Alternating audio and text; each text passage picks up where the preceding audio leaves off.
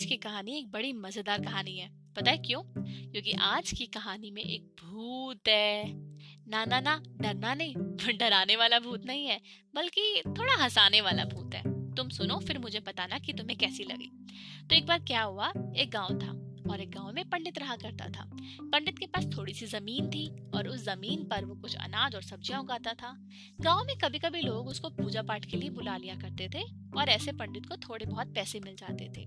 थोड़ा गरीब पंडित था वो।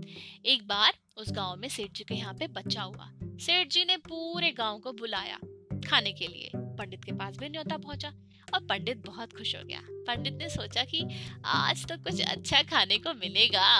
ये सोच के पंडित ने अपने सबसे अच्छे वाले कपड़े निकाले, पहने और चल पड़ा सेठ जी के घर पे खाना खाने के लिए। जब वो वहाँ पे पहुँचा तो उसने देखा कि वहाँ बहुत भीड़ है।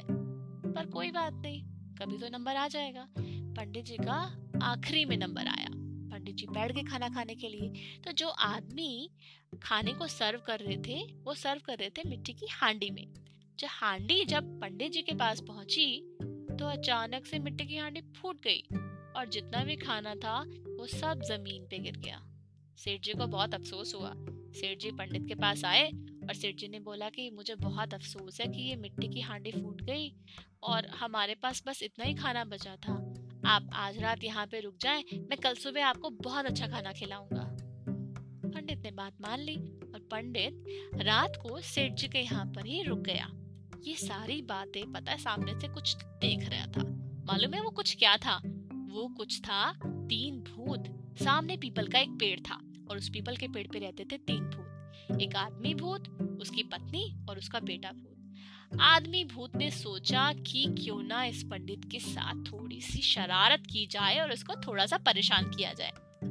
अगले दिन जब पंडित बैठा खाना खाने के लिए तो भूत छोटा सा मेंढक बन गया और मेंढक बन के वो उस पंडित की प्लेट के पास आ गया। और चुपके से उसके चावल में घुस गया। पंडित को इतनी जल्दी थी खाना खाने की उसके उसने खप खप खप खप खाया और उसको मालूम ही नहीं चला कि उसके हाथ में मेंढक आ गया है और उसने फट से मेंढक भी खा लिया और मेंढक पहुँच गया उसके पेट में। अचानक इस तरह पहुँचने पर भूत भी हड़बड़ा गया। भूत को समझ नहीं आया और भूत ने बोला, अरे, मैं तो फंस गया, गलत जगह पे, मुझे बाहर निकलना है। और भूत पंडित के पेट में भागने लगा। भूत जैसे जैसे पंडित के पेट में भाग रहा था, पंडित को पेट में खुदकुदी हो रही थी। पंडित को लगा शायद उसने ना बहुत सारा खा लिया है, इसलिए पेट में कुछ हलचल हो रही है। पंडित ने जल्दी से अपना खाना खत्म किया और फिर सेठ जी को नमस्ते बोल के वो अपने घर की तरफ़ गया। जब बीच रास्ते पहुँचा ही था, तभी भूत ने अंदर से आवाज़ लगाई। भूत ने बोला, मुझे निकालो यहाँ से, मैं फंस गया हूँ। पंडित बोला, कौन बोल रहा है? कहाँ से आवाज़ आ रही है? भूत बोला, मैं अंदर से बोल रहा हूँ, मैं फंस गया हूँ, मैं तुम्हें डराने के लिए आया था, लेकिन उल्टा तुमने मुझे खा लिया, मैं भूत हूँ।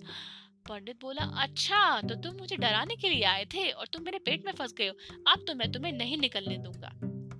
और ये बोल के पंडित झट से अपने घर पहुँचा और उसने पानी गर्म किया। और जैसे ही भूत उससे कुछ बोलने की कोशिश करता, पंडित फट से गर्म पानी पी जाता और गर्म पानी भूत को अंदर लग जाता और भूत चुप हो जाता। जैसे ही कुछ बोलता, पंडित फट से पानी पी लेता। बस, फिर क्या था? भूत ने हार मान ली और भूत चुपचाप पंडित के पेट में बैठ गया। अब शाम हो गई थी। भूत की पत्नी इंतज़ार कर रही थी कि भूत अभी तक आया क्यों नहीं। जब उसको पता चला सारी बात का तो वो और उसका बेटा, वो दोनों गए पंडित के घर पर। भूतनी ने पंडित से बोला, बे, हमारा भूत तुम्हारे पेट में पहुँच गया है। प्लीज़ उसको बाहर निकाल के हमें वापस कर दो। पर पंडित ने मना कर दिया और पंडित ने ये बोलते हुए फिर एक गर्म पानी का गिलास पी लिया और अंदर भूत चिल्लाया, अरे नहीं, इससे कोई बात मत करो, ये मुझे बहुत परेशान कर रहा है। अब भूतनी को समझ में नहीं आया। भूतनी ने बोला, प्लीज़ निकाल दो ना। पर इतना प्लीज़ बोलने के बाद भी पंडित ने नहीं निकाला। भूतनी निराश होकर चली गई। भूत का बेटा ये सब कुछ सुन रहा था। उसने बोला, अपने पापा को तो मैं ले करके ही जाऊँगा, चाहे कुछ भी हो जाए। भूत का बेटा तभी एक छोटा सा मच्छर बन गया और जब रात में पंडित सोया तो उसने पंडित को जगह जगह पे काटा। हाथ पे, मुँह पे, पैर पे और जैसे उसको परेशान करता, पंडित फट से थप्पड़ लगाता। और थप्पड़ उसको खुद ही लग रहा था और ऐसे करके भूत के उस बेटे ने पंडित को बहुत परेशान किया और आखिर में जाकर भूत उसकी नाक में घुस गया। तो पंडित को बहुत ज़ोर से छींक आई।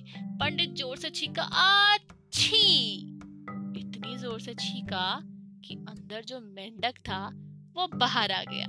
जैसे बाहर आया तो भूत और उसका बेटा दोनों ने एक दूसरे के हाथ पकड़े और वो फिर वहाँ से भाग गए। पंडित ने देखा, वो दोनों भाग गए हैं। उसने कहा, चलो अच्छा है, बला टली। आगे से मुझे किसी के घर पे खाना खाने के लिए नहीं जाना। और ये सोच के पंडित अपने घर में चुपचाप सो गया। तो कैसी लगी? भूत की कहानी?